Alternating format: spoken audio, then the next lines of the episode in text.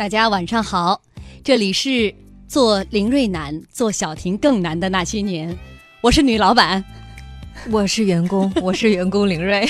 就我们今天直播间里面来了一个真正意义上的老板，没错，平时大家说我女老板，其实是在开玩笑。没有啊，我是真心的。今天我就不敢，就是你知道吗？真假孙悟空，真假美猴王，嗯，就假的遇到真的，人家假的还是心底气挺足的，假你美猴王底气挺足的。你就说我吗？打肿脸充胖子呗。我们今天大家也都知道，关键词是女老板，最重要的是我们直播间来了一位真的女老板，有请张欣欣来跟我们听众朋友打个招呼。大家晚上好，我是绿狗网的创始人兼 CEO 张欣欣。嗯，呃，跟大家简单来介绍一下吧，你做的这份工作。呃，绿狗网呢，它是提供工商注册、财税社保、知识产权、股权设置等一站式的法律服务平台。哇，离我好远呐！呃，我们今天直播间除了这位女老板，另外我们还请到了一位男老板，来有请他跟我们听众朋友打个招呼。大家好，我是老纪纪中展，今天我是少数派，今天对你是真正的红花，对，在两个美女主播和一位强势的女老板旁边，感觉还是比较紧张的。从一开始，老金你就要给人家加上定语了吗？强势的女老板，我长得不强势，你看，你的工作挺强势的，对，跟工作法律有关。强势。没有欣欣姐，你有接下来一个小时的时间反驳老纪。呃，老纪呢，今天是故意把自己整成弱势群体，对吧？三三加一，那这个一肯定是弱势啊，非常三加一，今天。对，非常。好吧，难为你了。今天我们微信公众平台回复的关键词就是“女老板”。我们今天带来的主题：做女人难，做女老板更难。我们的相应的福利是回复今天的关键词，有机会获得我们送出的充满无限想象空间的即开型中国体育彩票，面值是五十元。呃，另外呢，还有两个由爱开彩提供的小书包。九点三十分到九点四十分，依然是我们那些年的摇红包时间。记住，所有活动参与的前提是要关注我们的公众账号，微信公众平台，您搜索“那些年”找到我们，并且关注我们就可以了。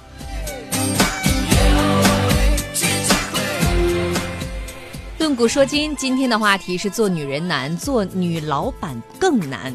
我们按照我们以往的风格，还是要先从故事讲起。在很多人的眼中，女性加上老板啊，本来就是一个难以兼容、充满矛盾的组合。所以，能成为女老板、女性领导者的，必有过人之处，也必受常人不知之苦。这一点从古至今无一例外。我们我们就先来说一位古代的领导者，嗯女性领导者。嗯，公元前一九二年，刘邦已并天三载啊，四十七岁的吕吕后却在这一年收到了一封情书，内容大概是这个样子的：我是一个寂寞的君王，生在荒凉的北方，草原骏马伴我成长，多少次信马由缰，向南瞭望，一览中原风貌是我的梦想。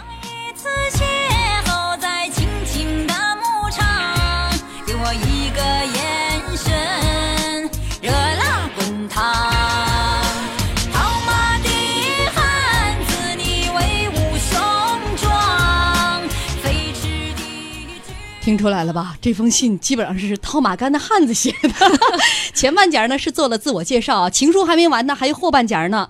后半截的内容是这样的：听说你的丈夫出亡，扔下你独守空房，你我二人都有难以诉说的悲伤，不如你嫁给我，做我的新娘，互相依傍，总好过独自黯然神伤。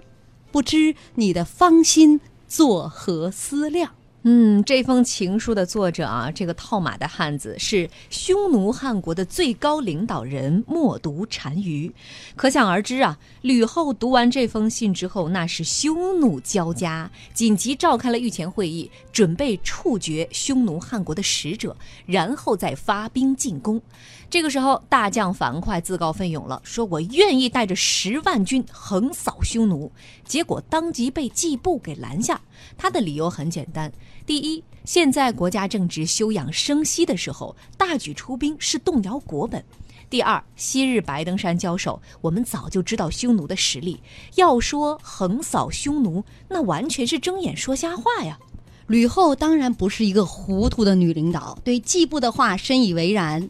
随后呢，就命人代自己回了一封信，信上是这么说的：“感谢单于不忘我们，我呃，感谢单于不忘我们这个小地方，还记得给我们全国上下来信，大家都震惊惶恐啊！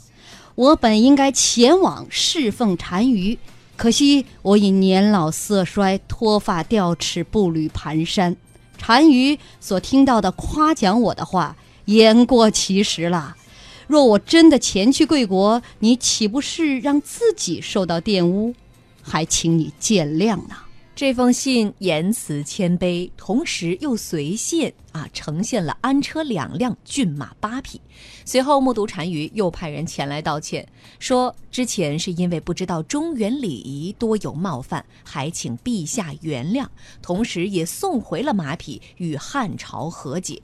我是觉得，这个吕后是随信附上了自己的高清 自拍照吗？然后墨都单于立刻就和解了。我实在对你也没什么想法了。就是看了一眼照片，觉得吕后实在是如他所说年老色衰。差不多吧，那个时候四十七岁，没什么保养品啊。呃，其实根据匈奴的习俗呢，父亲兄长死后，儿子弟弟是可以迎娶他们的妻子的，当然生母除外啊。照顾这些孤儿寡母的生活，按照默读的逻辑。呃，汉朝和匈奴大约这个他们已经是兄弟之国了嘛，所以按照匈奴的习匈奴的习俗，刘邦既然驾鹤西游，自己迎娶也是天经地义、理所当然啊。我们先来问一下我们的男老板啊，你站在单于的那个角度，你觉得默读单于这封信完全是因为文化差异，还是刻意挑衅？我真觉得啊，应该不是什么刻意挑衅。如果挑衅，他可以用其他的方式，完全是文化差异。对他来讲呢，觉得我们两国不是友好了吗？你是兄，我是弟，你去世了，那我能不能把你的夫人接收过来照顾？同时，你的国家我能不能一并照顾过来？我觉得想得主要是很好啊主要是后面吧，国家的国家兼并。国家也一对并我认为这个照顾过来。不是挑衅，挑衅它有无数种方法，嗯他没必要做这种，嗯，对吧？呃文化差异。呃你觉得文化差异？那我想问问欣欣哈，呃，吕后其实是当时西汉王朝最实际的领导人了，她是掌握着这个实权的。对于默读单于的这封情书这样的一种示好，你觉得吕后她的处理如何呢？非常好。嗯，好在哪里？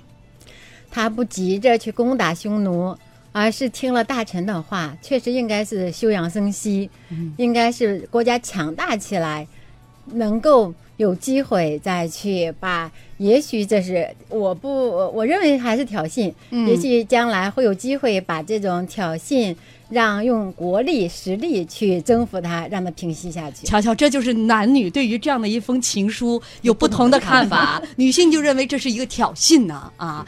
也想问问欣欣哈，在这个其实商场当中，作为女性领导者，其实会比较容易呃，可能会碰到呃同为竞争者的一些示好啊。那呃，应该抱以一个什么样的态度去处理这样的事情呢？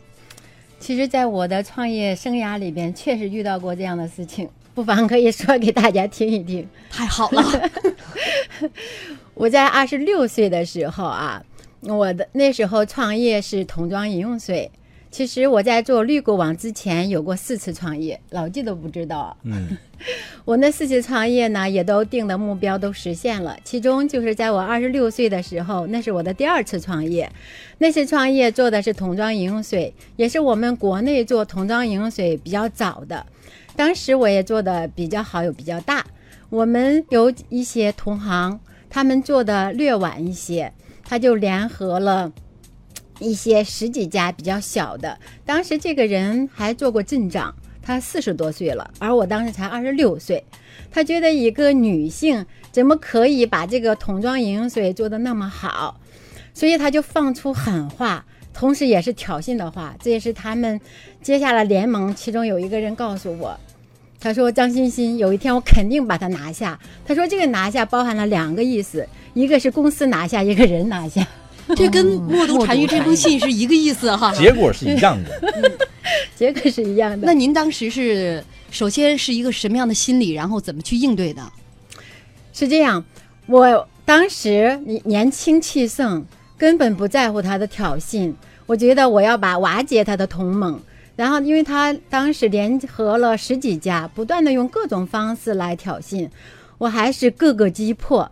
最后确实是并购了其中的两三家，他看结果是他无法去战胜我，最后还是给我成了好朋友，就示好了，不再是那种挑衅的那种示好哦。这种示好是已经是另外一个意义层面的示好了。哎，对我忽然想起来一个特别好玩的故事，是三年前有一个人跟我讲的，一个媒体界的女大佬离开某著名机构，自己独立创业，做了两三年。说老实话，刚开始创业确实有点艰难。然后另外一个大佬呢，已经创业有一段时间了，有一天把这个这个女大佬约出来了，说：“老妹儿，这么辛苦啊，就干脆跟大哥并在一起算了，对吧？何苦那么辛苦呢并在？一起也是有两种意思吗？没有，他没有两种意思，就是说你把公司并着，你别干了，到我公司做个副总，对吧？给你点股份就行了。这个女生就听傻了，然后据说回到办公室摔杯子、摔本子、破口大骂。嗯，我觉得作为女性的这种角度，确实有冒犯的感觉。嗯。嗯，呃，可能尤其是在年龄不同啊，当然吕后当时四十七岁，对于周围的这种环境，而且她经历过太多的事情了，会有一个清晰的认识和判断，能够把自己这种很不高兴的冒犯之情给暂时给压抑住。嗯，其实对于当时匈奴给吕后来的这封信，历史上有两种解读，一种呢是认为确实默读单于他们因为文化化差异造成了一种乌龙，但是另外一种说法呢，这是默读单于借着不知者不罪。呃，反正我不知道你们大汉王朝究竟是一个什么样的一个理智啊，所以对大汉王朝和吕后发起了一次挑衅。嗯，假设不是后人的腹黑的话，假设恰巧是这第二种可能性的话，那我们站在吕后的角度去试想一下，该需要一颗何其强大的心脏啊，才能扛得住这凶狠的两把刀。一把刀是赐给身为大汉王朝最高统治者的吕后，我侮辱你的国家；一刀是赐给身为女性的吕雉，轻薄你的人。好在吕后并不是普通的女子，她还是受得住的。心中含苞待放意悠悠，朝朝与暮暮，我切切地等候，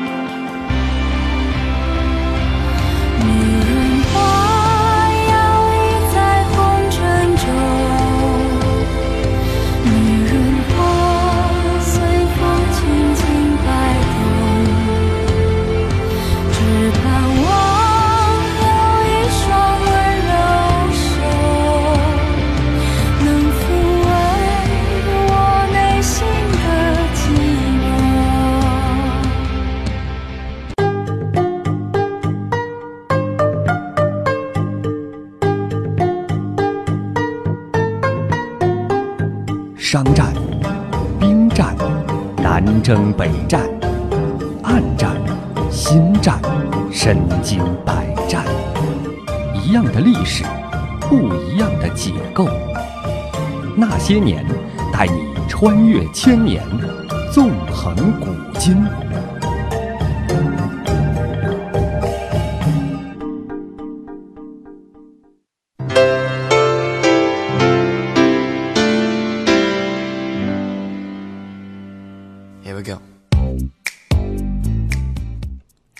欢迎大家继续锁定收听中央人民广播电台经济之声《那些年论古说今》。今天我们的主题是“做女人难，做女老板更难”。我们微信公众平台今天回复的关键词就是“女老板”，回复这三个字，有机会获得我们送出的即开型中国体育彩票，面值五十元，今天要送出四份，另外还有两个小书包要送给大家。九点三十分到九点四十分，还是我们那些年的摇红包时间。微信公号下方摇一摇板块，点击进去就有十次摇红包的机会，分享出去还将增加三次。所有活动参与的前提是必须要关注我们的公号，微信公众平台，您搜索“那些年”找到我们，并且关注我们就可以了。我们刚刚说到了这个吕后。在四十七岁高龄的时候，收到了一封情书，是默读单于给他的情书。刚刚我们也讨论了哈，那这封情书究竟是挑衅呢，还是不知者不罪？啊、是一种文化差异。男性观点和女性的观点截然不同，因为我们今天直播间两位嘉宾，一位是男老板老纪，嗯一位是女老板，我们的新朋友张欣欣。我们微信公众平台上高建斌说了，默读单于给吕后修书一封，就是挑衅，就是羞辱，你知道吗？那个时候匈奴给汉朝的书简都要长一寸，是故意的啊。那这就是就是大家对于这样的事情都是有不同的看法。当然了，身为女性领导者。或者像遭遇到这样的一些轻薄之事，比如说挑衅和羞辱，呃，可能在这个相关领域当中是属于一种比较极端的事情。嗯，但是呢，在男性主宰的时代或者是行业，女性领导者需要面临的挑战实在是太多了。嗯，刚刚广告前，欣欣也是给我们讲了一个自身的案例啊。其实类似的案例呢，也还是有很多啊，可能并不是那么极端，但是呃，遭遇轻视或者忽视还是大有人在。比如说有一个非常有名的啊，现在女性领导者当中的一位翘楚谢丽尔·桑德伯格，她是 Facebook 的首席运营官，是一个不折不扣的商业传奇。二零一四年位列福布斯世界上最具影响力女性排行榜的第九名。要知道，米歇尔·奥巴马啊只排在了第八名，她仅次于米歇尔。嗯，我不知道我的排名今天有没有上升一位。在这个以男性为主导的商业社会当中，桑德伯格的成就让许多男性望其项背。然而，桑德伯格也承认哈，说自己从进入硅谷的那一天开始，就相当于是一个另类。嗯，来看看他遭遇到哪些事情啊？有一次他到硅谷开会，非常正式的一个会议室，和其他正式的会议室没有什么两样。但是在会议休息的时候，会议主持人突然间很难堪的发现说，这里没有女洗手间。桑德伯格注意到这家公司并不是刚刚搬进来的，他就问主持人，对方就说，过去一年可能没有女性来这里开过会，或者他们没有用过洗手间。嗯，这这一件事情啊，虽然是一件小事儿，但是可以管窥一斑。呃，嗯在互联网的这个行业当中，的确是一个男人的世界。欣欣姐也是在这个行业的，老纪也是在这个行业里面的。那欣欣有没有觉得，在这个行业女性有一些不适应她的地方？有啊，比如说，嗯，在女创业者受这个融资投融资的时候，就会受到一些投资人对女性歧视的看法。带引号的歧视我，好像还真看到一个，就好像是类似于投资分享会，其中一条那横幅就说是那个是我投女老板。那个是我一朋友，其实他也是我微信上的朋友。对他呢是怎么讲呢？他他那天在朋友圈里还说说，他回到办公室，他们公司的同事说：“老板你火了。”他因为因为那张图片，他说叫我一般不投女创始人，嗯，但他实际上他说我要找二班的人，但是传播他就是讲京剧嘛，就把但是我觉得这话二班的人讲师都不爱听。因为他的嗯 PPT 上原话是“女 CEO 一般不投”。对，嗯然后我发在我的朋友圈之后呢，他在我的下面跟帖，他说我说的是二班的我投啊，对其实也是为自己在做解释。他就讲这个确实是一个挺突出的一种事情了，就是说女生确实是比较在在职场里面或者是在互联网行业里面确实是吃亏。呃，前两天《财经天下周刊》有一个颁奖，当然我也去领奖了。同时领奖的另外一个人是蓝港的总裁，也是联合创始人，叫廖明湘。他讲他说，女生在互联网这个行业里面真的是很艰难。嗯，别说生活与工作的平衡，根本就平衡不了。怎么可能平衡呢？你在家带孩子，她已经是两个孩子的妈妈，那你要想着还有一大堆事儿，那么多团队没有没有没有去一起在一起去工作，你跟团队在一起就感觉好像对不起孩子。他说根本就没有办法平衡，只能说在某一个阶段你舍了一头。那你看这个事情，他讲这个事情，就说明女生在这个领域里面，因为她女性的这种天然的这种性别差异呢，确实是吃吃身份属性确实不一样那。确实吃一点亏嗯。，欣欣，你有遇到让你觉得呃，就类似于这种图片的那种呃，有点让你难以接受的事情吗？就是女 CEO 一般不投。其实像这位投资人直接说出来的比较少，呃有的人呃，投资人在他下面跟帖说，这是你说了大实话而已。有的人想说没说，但好像确实在创投圈里面会有这样的一个不成文的啊，大家默认的一个灰色的呃逻辑，就是女 CEO 不投，刚毕业的大学生不投，还有家族档不投。这个有个问题，就是说女生呢，大家会关注她的性别。比如说前段时间，我们去见了一个拜访一个呃女创始人，拜访完以后呢，我就问我们跟我一起同去的其他两位企业的创始人，我说、对这人怎么看法？他说长得挺漂亮。我 我说我们问他能力怎么样？怎么？你看大家马上第一个都是来看回应就是颜值的呃，大家第一个回应是说她长得挺漂亮，嗯，而没有去说他能力怎么样，他其他怎么样，没有讲这些。欣欣，如果你要反驳这样的事情的话，你会举出哪些理由来？就是女 CEO 可以投，其实绿狗网先后获得了两轮融资，也都是非常知名的投资人投的，真格基金、晨星资本、戴志康的这个伙伴创投等等。其实我们获得了有四家投资机构的投资，嗯，这些投资人没有对女性有什么的启示，但是我在嗯，也不叫这种启启示吧，就是我在想让我同行业一个法律界的大佬想参与另外一个项目的投资的时候，他就给我讲，问我，他说他非常注重。这个成功啊，因为他这个一他也五十多岁了，在整个法律界是非常的大佬。那说我要投你的话，那你举个例子，证明你有什么不一样别人的地方，才能让我投你。就是他也想让我讲一件事儿，嗯，证明可能女性跟男性是一样的。我就当时讲了一件事儿，就是我生孩子的这件事儿。我说我用生孩子来跟你讲，我是如何专注于创业，就拼命创业的，跟男性没什么区别的。我我我在还是讲我生孩子那时候是二十七岁的时候，那我二十七岁生孩子头一天还在工作，嗯、当等肚子疼了，我才去医院，就是因为第一胎有比较时间长，医生告诉我时间会很长，那我又急着想着不能去坐月子，也不能时间长，我就在那楼楼跑楼上楼下的跑。我想着我这样运动，孩子可能会及早的生下来。我搬着那床，那产床，不断的蹦跳，不断的蹦跳，我就想把孩子及早的生下来。这是我讲给我这个法律界的一个大佬讲的一个故事。同时，我讲到了另外一个去哪网的 COO。去哪网的 CEO 彭笑梅呢？她是四十二岁的高龄才生孩子。去哪网上市之后，但是我跟她也是微信上的好友。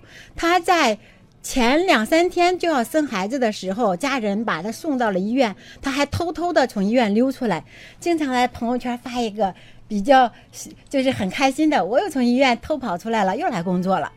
然后生那笑梅完孩子，是向梅是很很很拼的一个人。生完孩子之后呢，还是抱着孩子去上班。你们没有受到家人的批评吗？